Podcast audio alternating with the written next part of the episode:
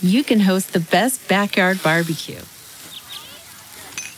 When you find a professional on Angie to make your backyard the best around.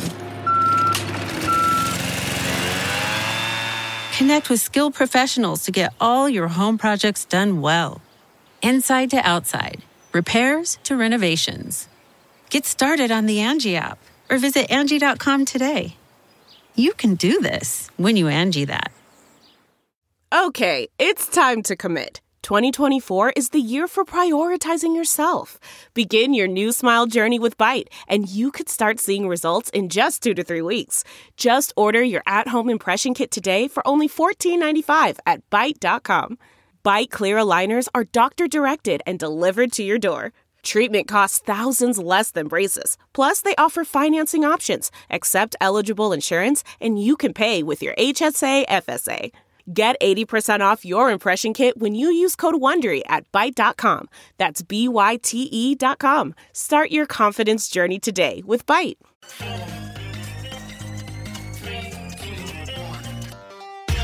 Welcome back to The Breakdown, an everyday analysis breaking down the most important stories in Bitcoin, crypto, and beyond with your host, NLW.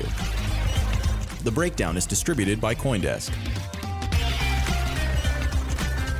Welcome back to the breakdown. It is Tuesday, March 24th. And today, guys, I gotta tell you, this is a hell of an episode. My guest today is Mark Yusko. Mark is the founder of Morgan Creek Capital Management and has been investing in markets for decades, has an extremely wide ranging view on the world. And today we just let it rip. We talk about why Bitcoin fell with stocks, why there is a difference between price and value, why stocks are a fundamentally manipulated assets, why buybacks should be illegal, why cronyism is not capitalism, the cost of propping up zombie companies. We get into the extremely important and painful and all too politicized conversation about the cure being worse than the disease and whether that's the case now. We talk about the cost of a zero risk tolerance in society. We talk importantly about the polarization of health versus economics as though there wasn't solutions available that didn't have those two things as mutually exclusive. We talk about why Mark thinks there should be a market holiday because it can't price anything right now. We talk about why Bitcoin is the only free market, the last free market. We talk even on the granular level about why big market announcements happen on Sunday we talk about the future and why we're headed to debt jubilee. And we talk about why Mark thinks there is a non zero probability that President Trump tries to cancel the election. There is no one single overarching theme, although I think that there is a palpable frustration that you'll hear from both of us around the trying to box everything into one extreme reaction or another extreme counter reaction, and why the over politicization of everything and the scorecard nature of everything from our politics to our markets leads us to these types of scenarios inevitably. In fact, inevitability is a big theme, the inevitability that we were going to get to QE infinity. So, this is, I think, one of the most wide ranging, important episodes I've done. I know that you're going to enjoy it. So, without further ado, let's dig in. Now, as always, caveat with long interviews, we edit these very, very minimally to capture the feel and flair of the whole conversation. But that said, let's dive in. All right, Mark Yusko, thank you so much for joining today. No, Nathaniel, thanks for having me. It's great to uh, chat this morning. Yeah, so we, we were just discussing this. You know, I was I told you I was listening to your podcast with David Nage on Base Layer, uh, which was just on March 12th, right? So like 12 days ago, and it it literally feels like hundred years since then in terms oh, of how. Gosh, it it does feel like a hundred years ago, and and it's it's so eerie the world in which we're living in which time is kind of standing still and and you don't see people on the streets you don't see people driving around you know we're still a little bit active here in north carolina we're not on full lockdown but it's a very strange time Yeah.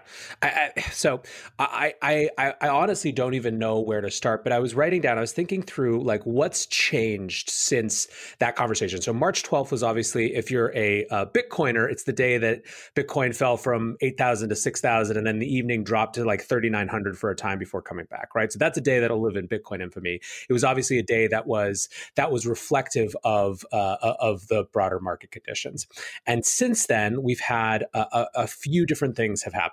Um, you've had the introduction of first limited and now unlimited QE.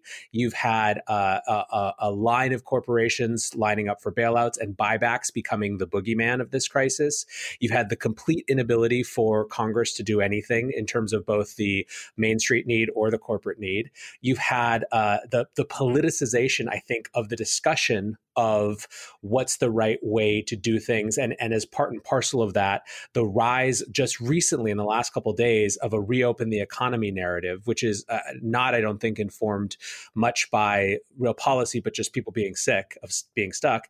And then again, if you're in the Bitcoin world, you have a, a slight, since that low, you have the sign, the start of some signs of, of decoupling and obviously this new narrative ar- uh, emerging around money printer go burr. So, I, I mean, in some ways, the question is like, where do we even begin? You know, what, oh. what's on your mind right now? Like, I, you know, I know that you've been thinking through all these things, but what stands out about the, the moment that we're in right this right at this moment i guess no look you summed it up so perfectly that this has been just a, a cacophony of of things that are, are, are somewhat related but but are so um, discordant in that that people are are unhappy about things they they are opportunistic about things. You know, I, I think the thing that has me the most frustrated is is really the the lack of understanding or appreciation or just the, the unwillingness to accept that you know the actions that that we as a country and as a world uh, have taken in response to to the threat to this virus threat uh, may and probably will be worse than the threat itself and you know nobody wants to talk about that and and uh, nobody wants to say it out loud and i'll say it out loud because you know what what people aren't taking account of i mean the bitcoin drop 12 days ago was a great example you know I had all these people screaming you know what's going on? I thought bitcoin is a safe haven. I'm like guys it is a safe haven as a store of value as an ultimate currency for the long term. Kind of you know gold has been a currency for 5000 years one ounce buys a fine man's suit you know 875 paper currencies three quarters of them have disappeared. The pound sterling 374 years ago one pound note got you one pound sterling a pound pound of sterling silver. Today it costs 374 pounds of sterling silver. So paper currencies devalue and go away and real money sound money stays forever. But but but we're young in bitcoin's life and bitcoin is owned by two types of people maybe more than two but really two one is hodlers, right? People who who own it, believe in it, want it to be their store of value. And then speculators who are like, hey, this thing moves. I, I like things that move. I'm going to trade it. And the problem is people bought in sometime after the the low back at, at 3100 in December 18 and they didn't get it right at the bottom. They got it sometime the 4,000, 5,000, whenever it was. And they wrote it up and we had the big rally up through 12,000 and then it starts to roll over again. Be like, wait a second, wait a second. Well, those were weak hands, and some of them started to sell. But when this crisis hit and stocks started being liquidated and hedge funds started being liquidated and you know individuals started getting margin calls in a margin call or in a liquidation you don't get to sell what you want to sell you have to sell what you have to sell you have to sell what's liquid and there were a lot of hedge funds and a lot of individuals, um, individual investors that bought Bitcoin, not really understanding or caring what it was or what it is, but they just wanted it because it was moving. And so the fact that it fell dramatically when everything was getting liquidated should not have been a surprise to anyone. But again, I think a lot of people in the Bitcoin space, you know, just by definition, I mean, not by definition, but just by happenstance, happened to be younger, happened to not have a lot of experience in the markets. And so they weren't there in the 2008 liquidations. They weren't there in the 2002 liquidations. They weren't there in the 1994 liquidations or the 1987, you know, unwinding of portfolio insurance. So that's a long answer. I actually don't do short very well, Nathaniel. Um, Not, me, me, neither. We're uh, uh, canceling my next meetings, right? yeah, exactly. But you know, I think you, you bring up so many good points. So, so one was, you know, Bitcoin is still a safe haven. It doesn't change the volatility of the price. Doesn't change the essential nature of the asset, and that's the thing that gets lost in both bull markets and bear markets. You know, people look at at Boeing and they say, "Oh, you know, this this was a four hundred dollar stock, you know, just a couple couple months ago, and now it's hundred dollars, and I should buy it." Like, well, no, the the price of the stock doesn't reflect the nature of the underlying business. The price of the stock is just what two people will buy and sell something for 100 shares on on uh, an exchange. And the value of a company is is the value of a company or the value of an asset is the value of an asset.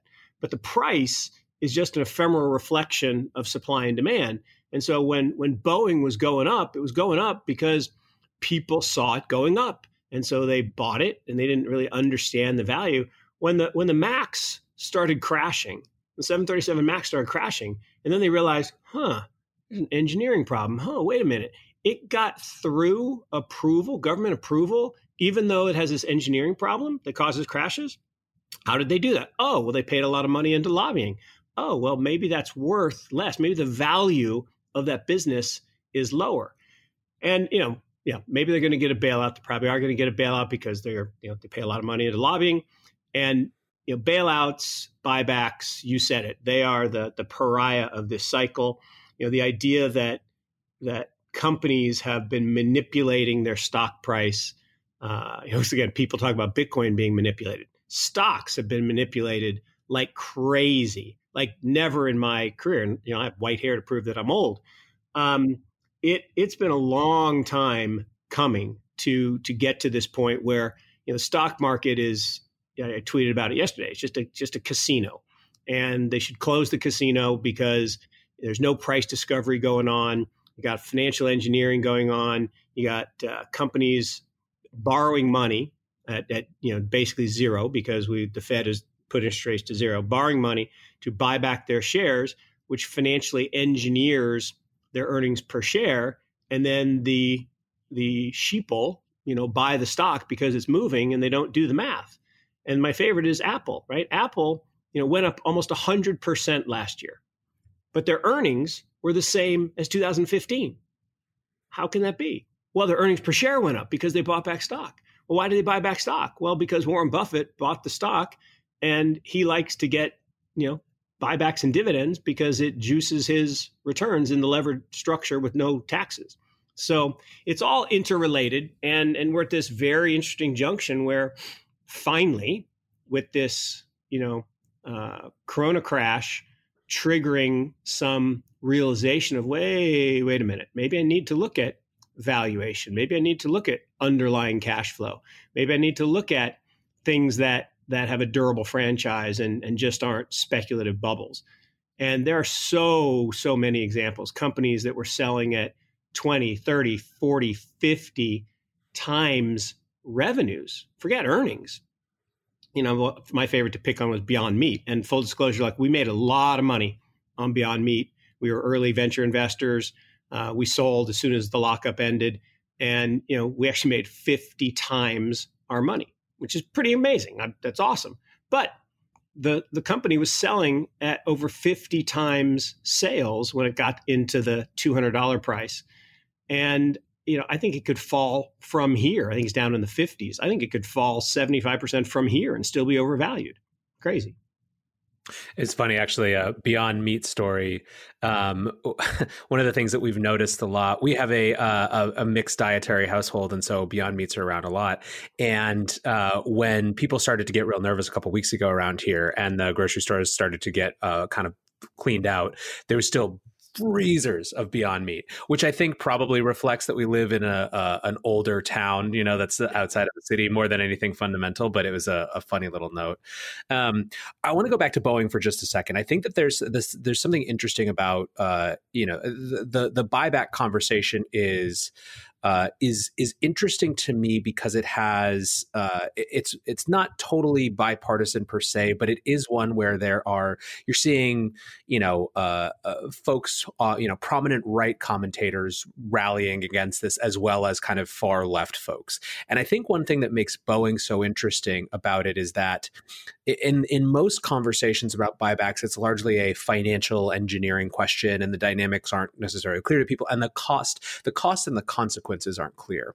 Whereas with Boeing, you had planes crash uh, because of presumably or, or potentially a, a lack of um, you know a, a, lack of focus on engineering on r&d and so people get this contrast rightly or wrongly where if this money hadn't gone to this financial engineering thing it would have gone into this other thing and the difference is you know human lives. And i think that that's a, usually when it comes to these sort of boogeymans you need some crystallizing force or image right that people can hold on to that's not uh, that's not intellectualized in a way yeah, look, I again I think it's it's perfectly summarized, and uh, you know, I love how you've done your your background research on on thinking through the great questions to talk about, and you know, you think about this exactly as as you described.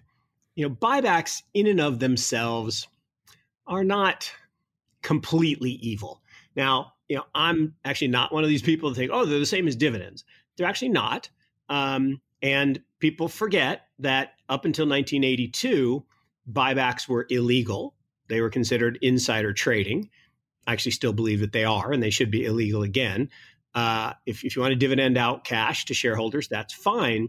But buying back stock is is very different. And I don't want to go into all the details of, of how it's different, but it, it's not the same as sending cash back to shareholders because only the people that that sell the shares benefit from a buyback. So different. All shareholders get a dividend. So ultimately, I think you said it very well in that had the money been allocated to higher and better use, which would have been R and D and uh, safety testing, then you know we'd have a much better outcome. But this is true across the whole series of you know you said people have their hand out begging for assistance because we've we've had this disruption, right? We've had this this disruption. And, and you know, I, I'd love to spend some time talking about the disruption. And like I said, I, I think the cure is way worse than the disease. And I'm not saying that that that, that the disease isn't a bad thing. it, is, um, but the the cure is is way worse. And I actually believe more people are going to be harmed, maybe even pass away from the cure than the disease uh, over the long term. When we talk about the impact of of bankruptcies and homelessness and, and all kinds of things that are going to happen uh, because of this, you know, overreaction. But if you think of just buybacks and, and bailouts, if if you look at the airline industry, the cruise industry, um, restaurant industry, everybody is now saying, "Government, government, give me money to help me." Like, whoa, whoa, whoa, wait a second. Okay, give you money how? Well, give me money so that my stock price goes up and and then everybody wins. I'm like, well, no, no, not everybody wins because again, your stock price wouldn't have gone down as much had you had money for a rainy day to be able to um, combat some of the the the impact of of what's going on to in order to you know get through the crisis. Uh, we've had temporal crises before. After 9 11, people didn't travel and stocks came back without a bailback, uh, without a bailout. Uh, in the great global financial crisis, we did go to the mat for you know a couple of the automakers, uh, GM in particular, and but we did it in a way that the old equity got wiped out, and that's the way it should be. Is equity is a contingent claim. It has risks you know, debt is a contractual claim. You must get paid back or you can sue. Equity is a contingent claim. Therefore, it has more risk and you get a higher return. That's why equity investors make more money over the long term than bond investors.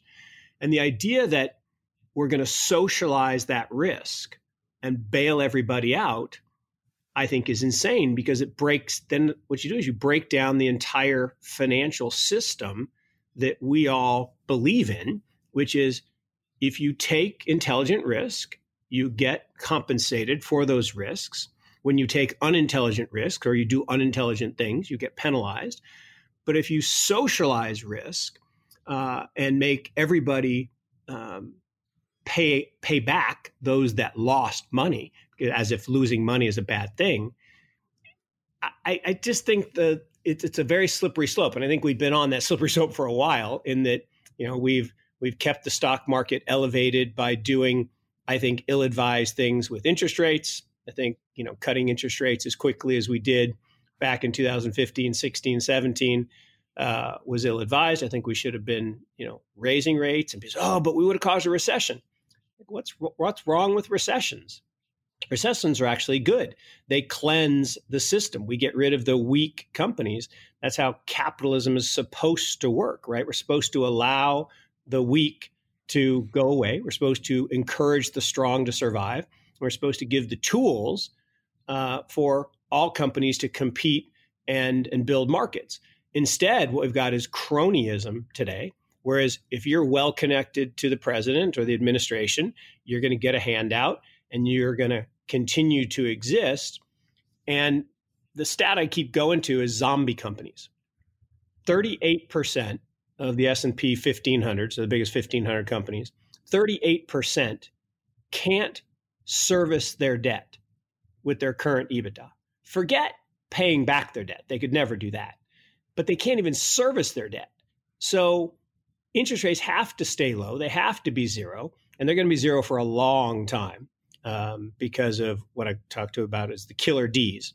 Uh, demographics, bad demographics, too many 65 to 85 year old people who don't spend a lot. They like bonds, not equities. Then you have too much debt. And when you have too much debt, you can't afford to service it. So you got to have low interest rates. And then we have uh, deflation. And deflation comes from, uh, you know, basically competition is one, but also just a, an abundance of caution and hoarding and again, that's why I think the response to the crisis is going to cause a more deflationary environment because people are going to hoard and not spend.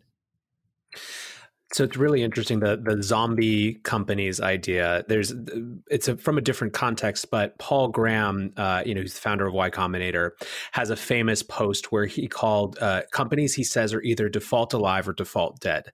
And default dead doesn't mean they don't have runway. It means that there's no plausible path from where they are to either getting to profitability or getting to another raise, right?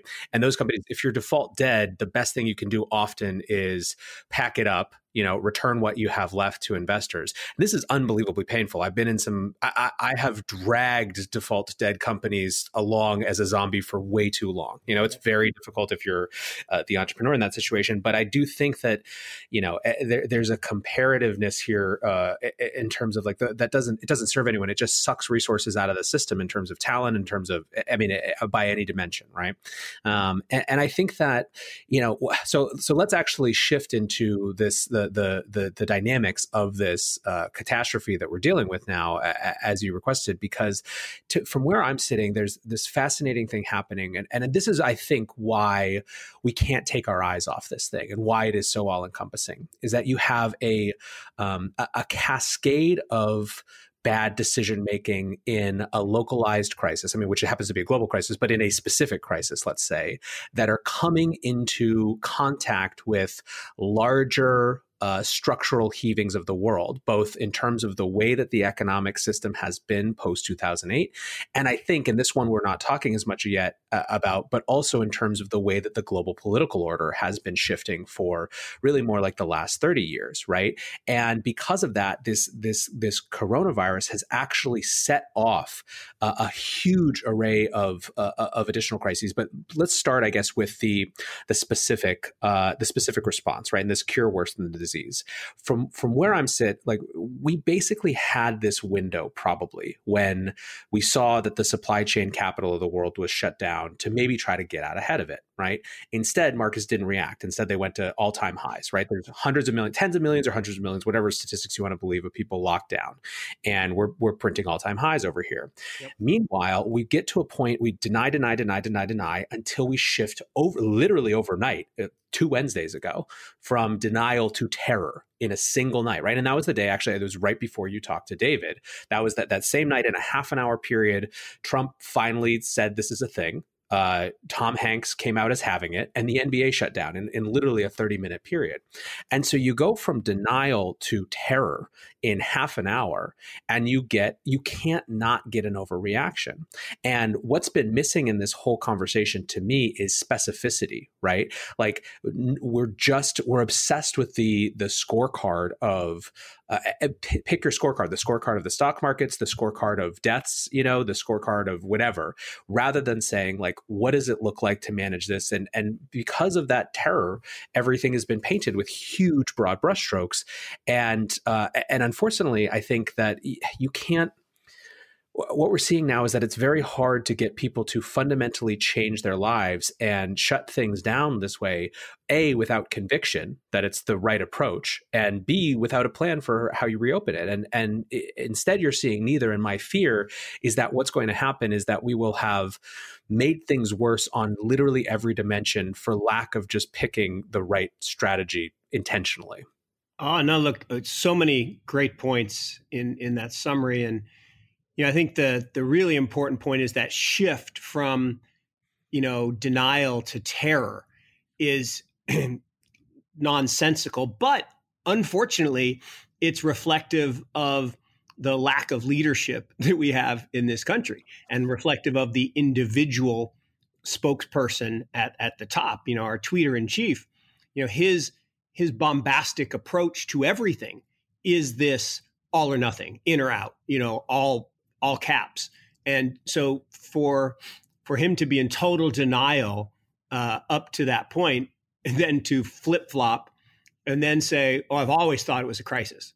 Uh, no, no, there's video of of your total denial, right? So I think lack of leadership, lack of understanding of, of how economics work uh, is is a big problem.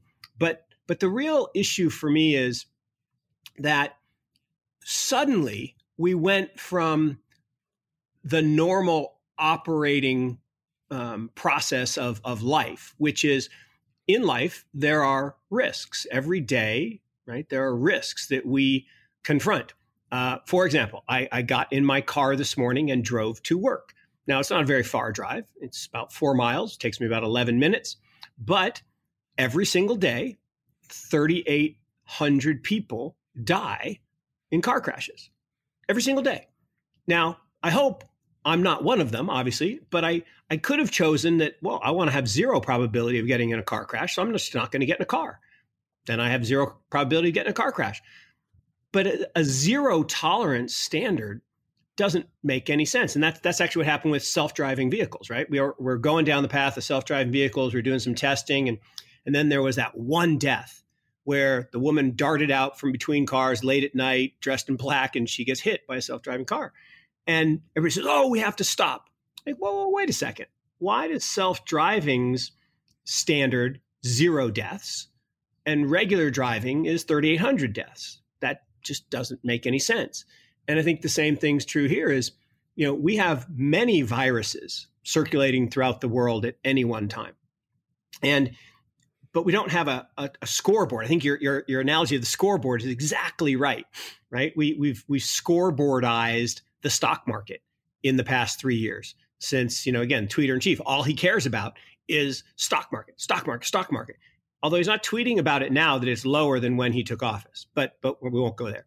Um, but here's the crazy thing: is by scoreboardizing coronavirus, now we've created this fear and terror that perpetuates and, and builds on itself. Again, one, because people are looking at bad data, right? We know that the data is bad. We know that there's not universal testing. We know that some of the tests have false positives or even false negatives. We know that the deaths are being miscoded in some areas, that there are comorbidity factors.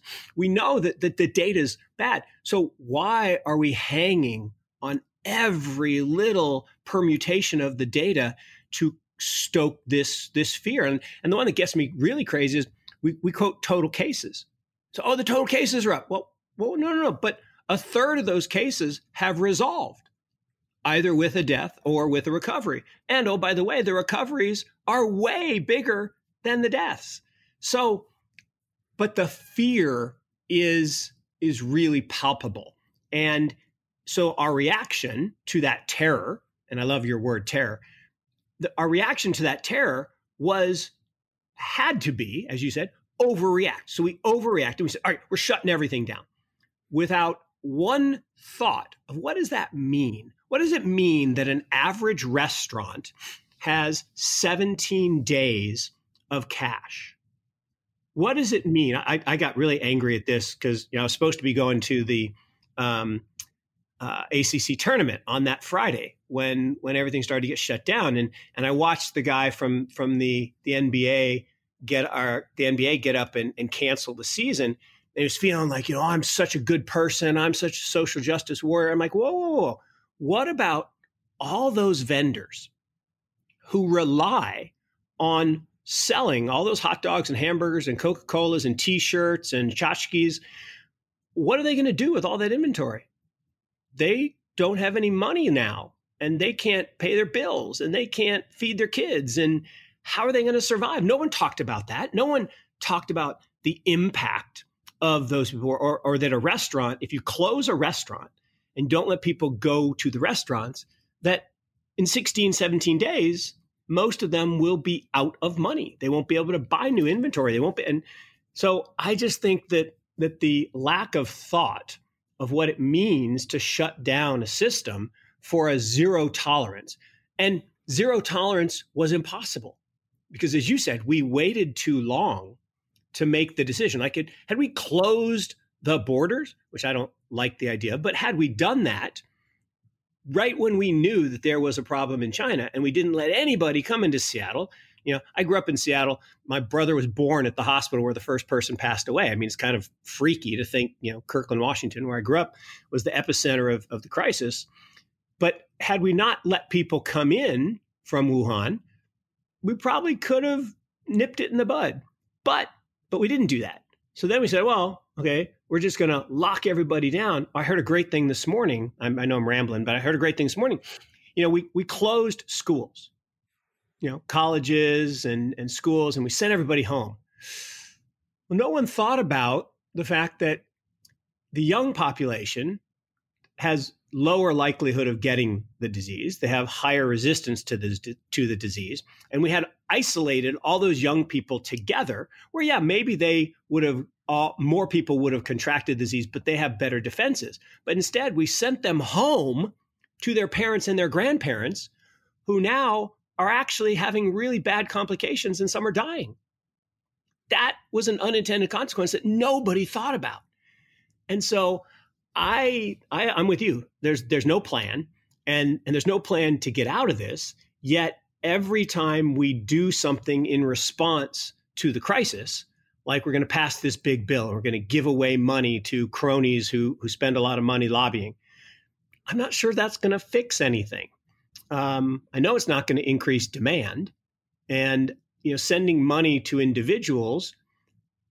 Okay, that that has some potential to increase demand. Except most people are going to use that money to, you know, survive and to pay the rent that is now overdue and to you know try to buy some food and and maybe you know unfortunately they're going to have to pay down some debt because everybody's over indebted so i don't know that it's going to be enough to get us back to normal so yeah it's it's not george bush trying to get us to buy an extra tv with a stimulus check exactly. you know what i mean Uh, exactly. I, I, I think the thing that's so frustrating to me is that because of the because the lack of a of a real sincere conversation like that that starts with leadership and uh, you know from from the top down but across so many different dimensions we're creating a situation too where we're painting uh, the the economic loss and the health loss as somehow mutually exclusive and you're either on team health outcomes or team economic outcomes which is total bullshit. It, it's oh, a total it, it forces everyone into a camp where you're either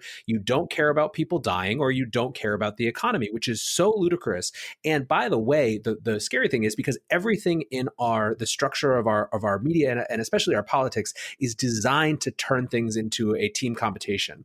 What what's scaring me right now is I'm watching the rise of the the reopen the economy narrative, not from an intelligent like, hey, here's a plan, right? We're watching now what's going on in Singapore and Taiwan. We're going to make sure that every building has uh, thermometers, and that's the new thing. We're going to phase this in where uh, every health, you know, assisted living facility still stays out. Like there are millions of ways to be specific about this, right? Uh, and instead, it's just, well, that was really annoying that we stayed home for you know what amounts to a week. I mean, I, am in New York, so I'm in the place that's been under in this way kind of for the longest at this point, and uh, and people are just bored with it. So now we're going to shift entirely. That's that's just as stupid a reaction, you know, and uh, especially because again, going back to your point, I think originally about the uh, what the there's no specifics. Like th- new diseases are scary, but this one we're learning a lot about really fast.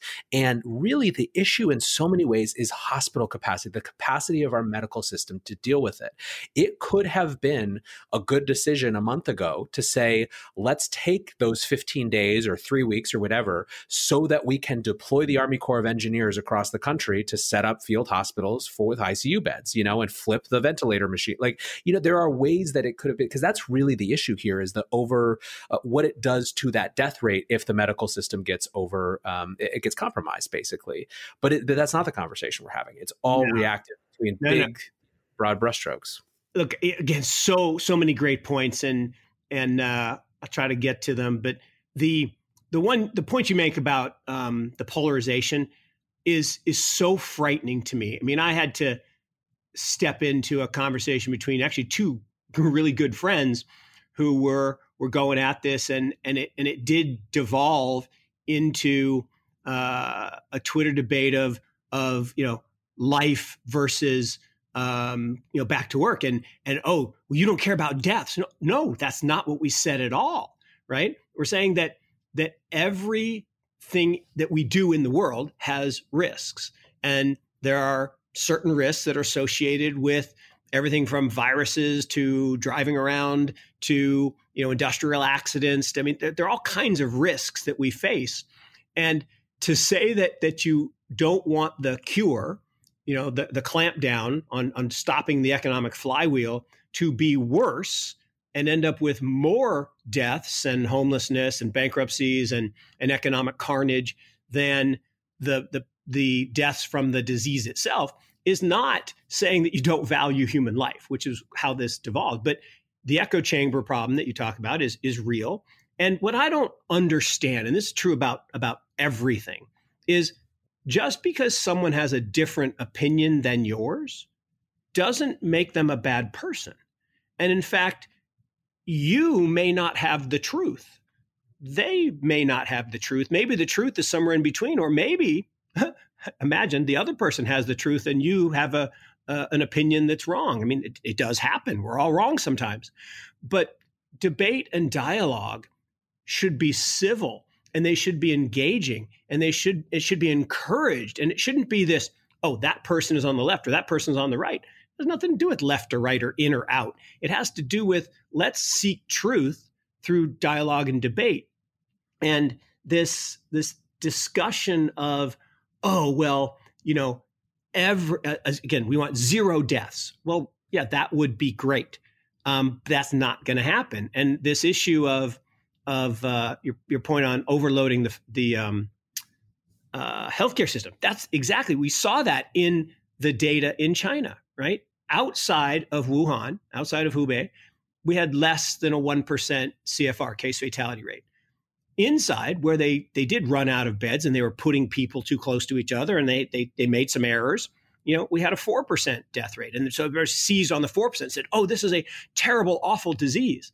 Well now what we're finding is absent a healthcare crisis, it really is more like the flu than than not.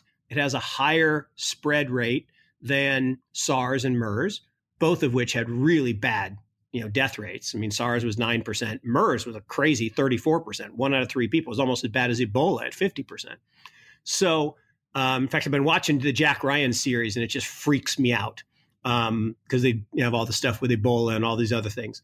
Um, but this idea that uh, we're, again we're keying on the wrong data and we're being afraid of things that might not be there. But to your point, we could set up MASH units, you know, mobile ambulatory centers, uh, and and help solve that the healthcare issue. Or, you know, the patients while they're still uh, not in critical condition are mobile, right? Literally, if we had an epidemic in New York and we had hospital beds and ventilators in West Virginia because they only have like 12 cases at, you know, forget they have no deaths, but they only have 12 cases. Why couldn't we put people on an airplane and move them? Because they're not in critical condition yet. And I don't know if that's feasible or not, but it seems like a plan. Or how about we pack up some of the ventilators and move them to New York? Maybe do that. So there are solutions other than just be forced into this this crisis and yet the numbers at least in the united states don't add up right we have 160000 ventilators in the united states i think there's 62000 that are one type and then the rest are a little less good type but 62000 is still a really big number relative to one even the number of hospitalized cases at this point and the number of ICU required cases.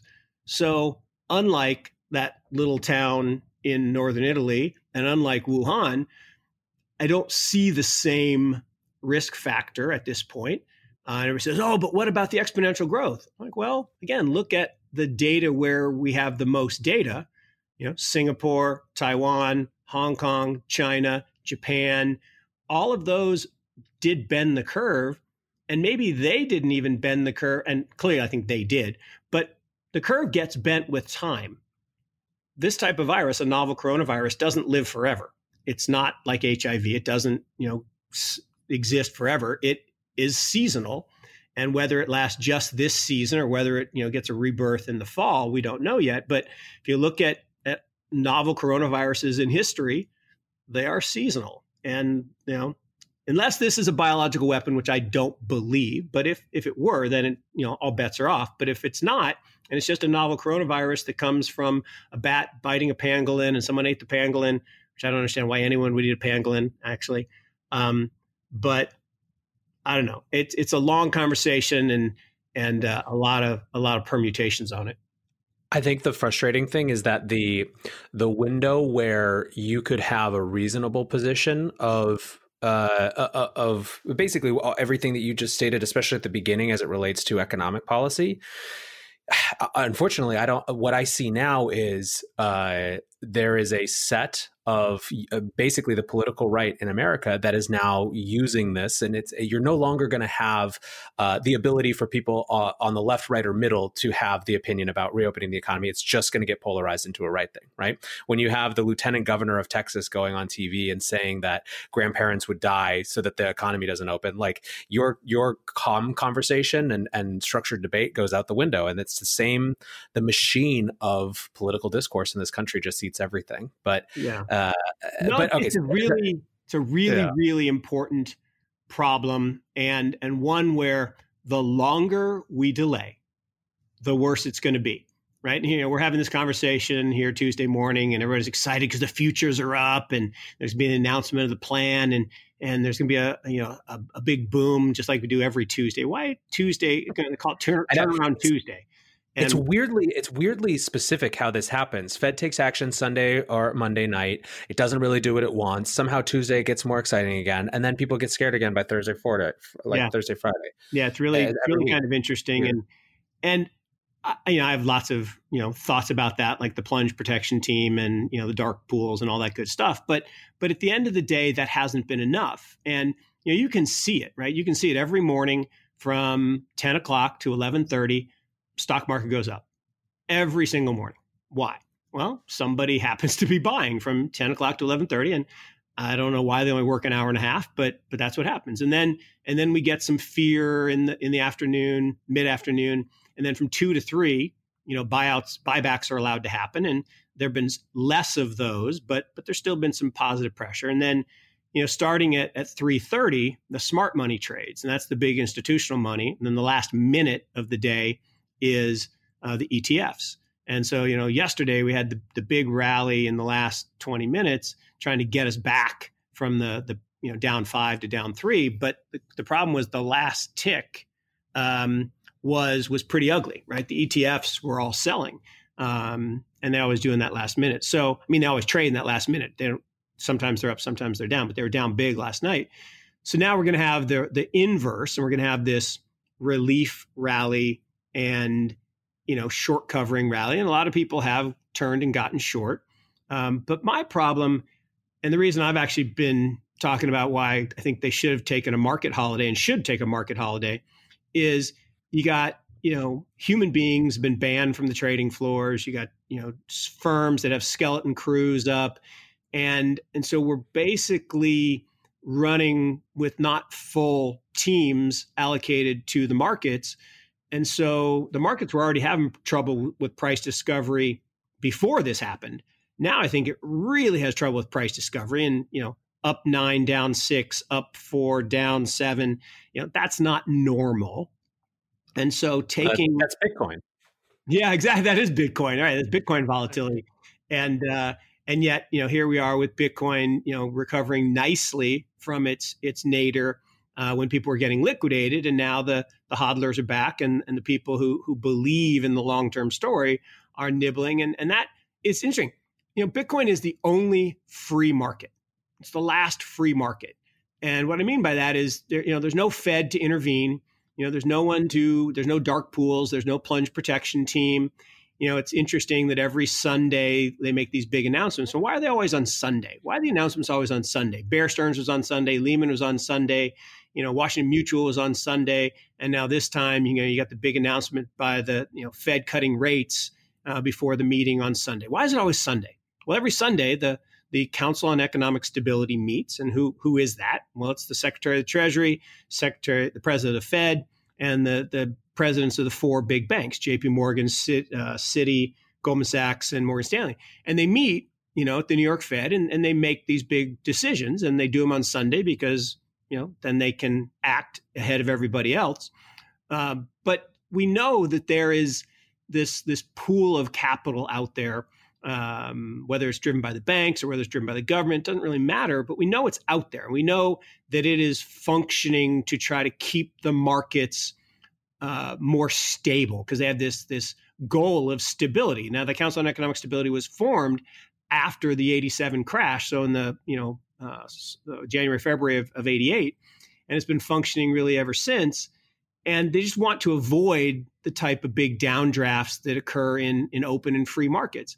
And yet, you know, Bitcoin had that big drop that you mentioned at the top of the, the pod, um, you know, two weeks ago. Well, yeah, because there was no one there to to buy it other than the buyers and sellers, the actual participants in the market. And free markets are really good. I like free markets. I think they're the best arbiters of value.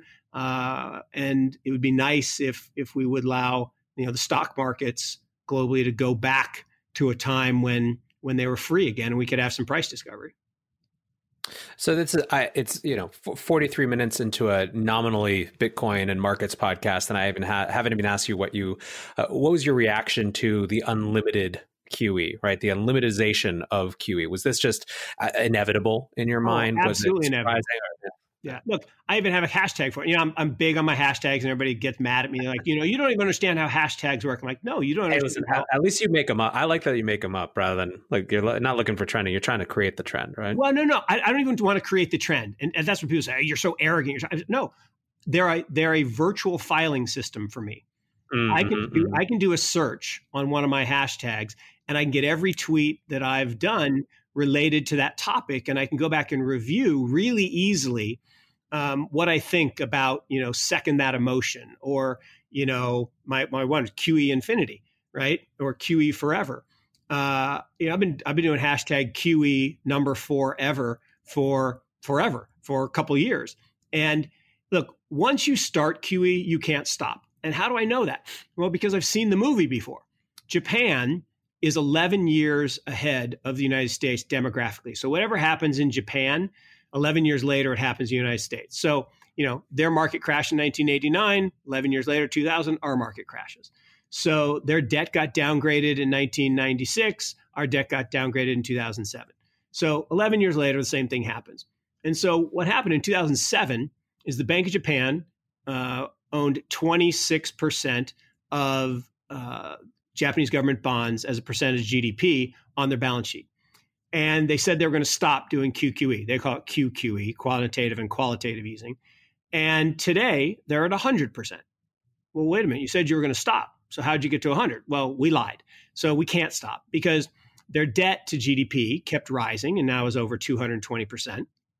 And once, look, once a government finds out that they can spend, they will. And you're seeing it today, right? Where, oh, you know, remember all of the Tea Party, right? The, the right that was going to get elected and we are never going to have a deficit again. You know, those evil Democrats that, that were overspenders. We have the greatest deficit in the history of mankind, and we have Republicans in office. But I always say there's no Republicans, there's no Democrats, there's no left, there's no right. There's in and out. If you're in, you do or say whatever it takes to stay in. And if you're out, you do or say whatever it takes to get in. That's all it is. So um, and people, you know, switch parties and they run on different parties. Ronald Reagan was a Democrat; he ran as a Republican. You know, Bloomberg. I mean, all these people. You know, Mitt Romney. It, it's just in and out. People want to be in, but the the challenge is, I got on such a rant. I forgot my point, Nathaniel. Um, what were we talking about? We're talking, we're talking about the, the inevitability of QE. That oh, QE, you can't, yeah. you can't stop it. It, it basically Japan, I, Japan got yeah. to 100% a debt to G, or a, um, JGB the Japanese government bonds as a percentage of uh, GDP on the Bank of Japan balance sheet. So we got to, surprisingly, around 20%. And we said we are going to stop.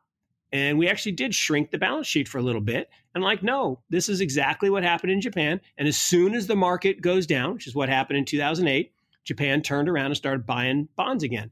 Same thing happened here. As soon as the stock market goes down a little bit, they're going to buy bonds. And we're going to be at 100%. Why? Because it's inevitable, because we have to monetize the debt. There are no natural buyers of debt of over indebted countries. The only person is yourself. And so, what's going to happen eventually is there's going to be a debt jubilee, and Japan will be first.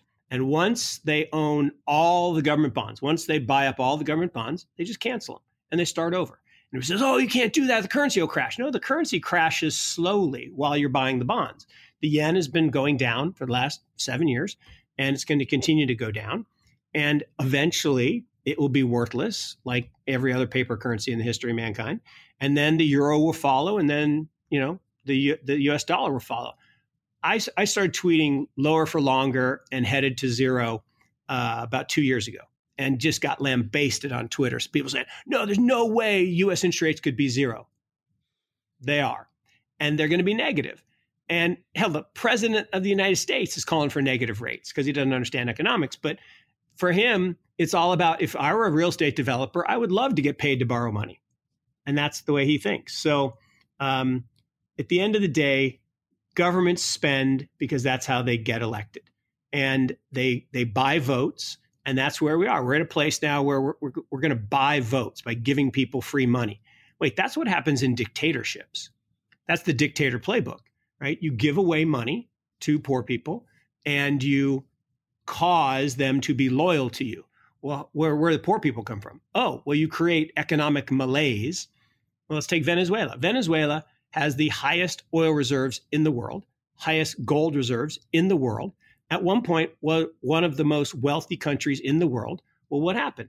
A dictator comes in, he destroys the economy, he creates a dependency on of the people on the government and he stays in power and it's a kleptocracy. The people at the top get really really rich and then you devalue the currency and they devalued the bolivar. People forget the best performing stock market in the world the last two years venezuela. Would you like to own venezuelan stocks? Hell no. But that's where we're headed that's the that's the path we're on. We've created this destabilizing uh, reaction to coronavirus. Some might argue that that's been the plan all along to create and foment fear and uh, political and economic destabilization so that you get a dependency culture so the people at the top can stay in place. And I'm going to put one thing out here and people are going to are going to go eight batshit crazy on this one. I guess batshit crazy makes sense. That's, that's, a, that's a, that term has new meaning now, huh? Yeah, it does because because it, it's coronavirus. But I'm going to say there's a non-zero probability that uh, the big guy tries to cancel the election because of the virus. That yeah. is a freaking scary proposition. That's that I've said that to friends and family that the single scariest thing to me from the like Ben Hunt has this phrase that he uses. It's kind of like he, he, he doesn't have hashtags, but he does a similar thing where uh, this is at Epsilon Theory on Twitter. He'll use these phrases to to provide both a rhythm for his readers, but also you can go back and see all of them. Um, you can't unring that bell. That's one that he uses a lot, and I think that the what what you're saying effectively, which I, I agree with, is that once you get into the game of the government propping up markets, the markets will forever say, well, why can't you do that again or a different version of that? It's just natural, you know, and that becomes a force outside of the ability of anyone uh, to control for the political incentive reason. You know, this is just, I mean, it's just game theory in some ways, you it's know, dependency uh, culture. And it, it goes, look, it's, it's the participation trophy problem, right? Everybody gets a trophy. Look, I live in the People's Republic of Chapel Hill. They don't keep score in soccer. I'm like, why not? Well, someone might lose. I'm like, well, that's why you play the damn game. I mean, losing is okay. Failing is okay. We learn more from failure than success. You know, you talked about it with entrepreneurs and startups, right? We need to fail. We need to have things go down. Not everything is a good idea. Not everything works, but everybody gets a trophy. In fact, my wife was horrified. My my son I, we have a unique family. We have two older kids and a, and a younger caboose, and and you know he was in his first soccer league a couple years ago, and they went over. Right, they did not win a game, and they had fun, but they did not win a game. And he got a little medal, and I took it and I threw it in the trash. My wife was horrified. Everybody was horrified. I like, no, you don't get a medal for going over, right? You don't get participation trophies, and that's where we are. Is from participation trophyism you get this dependency culture, which is, well, you know, mom and dad will bail me out. The government will bail me out. The school will bail me out. I don't like my grade. I'll just argue it. And they'll give me a, a better grade. I don't like my salary. I'll ask for more. I don't, I don't like my outcome in the stock market. Well, the government will socialize it. No, that's not how it works. But that is how it works if you're a government agent who wants to become a dictator. You want dependency. You want everyone to not have economic uh, upward mobility and have to depend on government handouts and have to depend on socializing their losses. And we're very perilously close, I think, to that, you know, bang point, that shift. Very scary. Yeah, I I think for me the the, the cat out of the bag problem uh, is exacerbated uh, by the potential of um, of uh, this disrupting, you know, an election cycle for sure. Yeah. Well, it's a uh, crazy, crazy amount to discuss and think through. Uh, I, have been kind of ending on this question uh, for everyone, just because it's so uh, people are are exhausted too. Uh, what, what's your biggest cause for uh, pessimism right now? What's your biggest cause for optimism? And you can take that in any dimension that you want. It can be political, social, economic. Yeah, look, you know, pessimism. We've already talked about it. It's from easy. It's easy. From, See the last fifty three minutes of conversation. Right? Yeah, I mean, yeah, it, pessimism is is lack of leadership. You know, I believe everything comes from leadership. Uh, in fact, you know, I believe it so much that you know, my wife and I created a, scholarship program at our alma mater, all about training leaders uh, and giving people the ability to to become better leaders. Um, and I think we have a, a, complete lack of leadership at at uh, you know all levels uh, globally, and I, I, think it's it's it's very scary to me. So so I think that's the biggest cause for pessimism. Is I think there's too much self interest uh, in in people of positions of leadership, and and gone are the days of of the uh, altruistic, selfless leaders. Now it's all about self-aggrandizement and, and wealth creation for individuals, and they don't care about about the people. So I, that that's my biggest cause for pessimism, and I think it you know outcomes will reflect that uh, that that lack of of altruism and, and more focus on self interest. Uh, my my reason for optimism is is the human spirit, right? We are we are resilient, uh, and I think resilience is is the the most important thing uh, there is really. Uh, I mean, perseverance and commitment and other things are good too, but resilience is really what it's all about. Um, and you know, Seneca the Younger said it best, right? Failure changes for the better, success for the worst.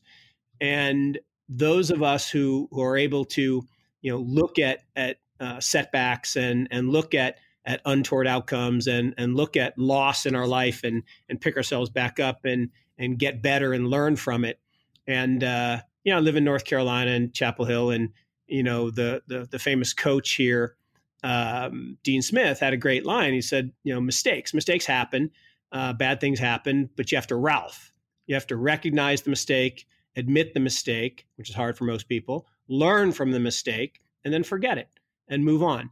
And you know, the other coach across town at that other school that I don't like um, has another great line. He says, you know, great players, and I'll use great investors or, or great people, always focus on the next play. The average player, the average investor, the average person always focus on the last play. So again, a reason for optimism is I think there are a lot of people who are able to focus on the next play. They, they understand that some bad things have happened. They understand that we're faced with some tough times, but they're focusing forward. They're looking for the next thing. It's how Bitcoin got created. It's how, you know, blockchain technology is going to revolutionize the world and be the greatest wealth creation opportunity we'll ever see in our lifetime. It's why markets will recover. It's why, you know, this too shall pass. You know, King Solomon's advisors were right and that that we will get through this and it will be hard and and we're going to have to oust some of these these bad leaders, and we're going to have to rise up. And and so I want to end on an optimistic note because there's a lot to be pessimistic about. The rise of nationalism the rise of populism the the uh, pushback against globalization. You know we're doing all the things wrong. I wrote a long piece about this two and a half years ago called welcome to hooverville. And and i kind of talked about why 1929 was inevitable in terms of a market correction and, and potentially crash because, you know, Sir Isaac Newton was right. For every action, there's an equal and opposite reaction. And the bigger the bubble, the bigger the bust, the bigger the crash. So the 1929 like crash was inevitable. And I think we're in the midst of it right now. But what made it worse was the reaction of the government of Hoover and the administration in 1930. And I unfortunately believe that our current administration, he was only the third president with no experience after Hoover being the second, was going to make the same types of mistakes. The Smoot Hawley Tariff Act. He calls himself Tariff Man. You know, we we marched Mexicans back to Mexico in the 1930s physically. Uh, we had the Mexican Repatriation Act. So the same playbook is happening, the same culture of fear, the same culture of of discontinuity, the same culture of you know self-aggrandizement, and and that we need to rally against, but not in a rise up populism, you know, nationalism, America first kind of way as we did in the 30s, where we ended up in the Great Depression. If we want to avoid the Great Depression, we got to think forward. We got to think um, in ways that that are uniting and globalizing and realize that, that, we're in this together and that we can all come together and we can make it make it better. And we don't need cold war 2.0 against china. We don't need to make them out like the ruskies or the commies. We need to embrace what they did right to you know nip their crisis in the bud with with the disease. We need to learn from singapore and taiwan and not think of them as as chinese. We need to think about unifying and uh, so anyway, I, I am very hopeful. I am very positive. People listen to me all the time say, "Oh, you're so negative." You know, I'm like, no, I'm a realist. The optimist thinks the the winds are going to change. The pessimist thinks they never will. The realist adjusts the sails. So let's adjust the sails. Let's you know get uh, focused on the future and let's let's make it a better tomorrow. I think the the thing that I always think about or or want to remind people is that if you didn't have any hope, why would you spend, you know, 60 minutes on a podcast talking about this? Why would you keep going on? You know the the just because you are going deep on the real seriousness of the challenges that we face doesn't mean you're going to stop fighting. And ultimately it's a uh, like you said it's what's next. So thank you so much for taking the time today and uh, really appreciate it no it's great to be with you and i really appreciate the conversation and a lot of fun and hope we'll do it again like mark there is I believe, much to be nervous about now. I'm watching, even in the hours since I recorded that interview this morning, the politicization of the open the economy versus the save lives conversation just getting dramatically torn. This is now no longer two different approaches to how to solve a crisis. It is becoming firmly entrenched in the American left and the American right. And I believe that will be with absolutely disastrous consequences because it is stupid fundamentally stupid, wrong headed, and overly easy thinking, overly social media thinking to somehow believe that these are two mutually exclusive outcomes and that you can have one without the other. It is just nuts. But it is, as I said earlier in the intro to this episode, inevitable based on the way that our system is organized right now. So I hope that you guys who stick around for long enough to hear the outro of these episodes, I know that you're the folks who are trying to think more broadly who are trying to inform your own opinions and go be active participants in the conversation. And I have so much appreciation for you for that. So thank you for hanging out. Thank you for listening. We will be back with another episode of The Breakdown tomorrow. Until then, stay safe, guys. Peace.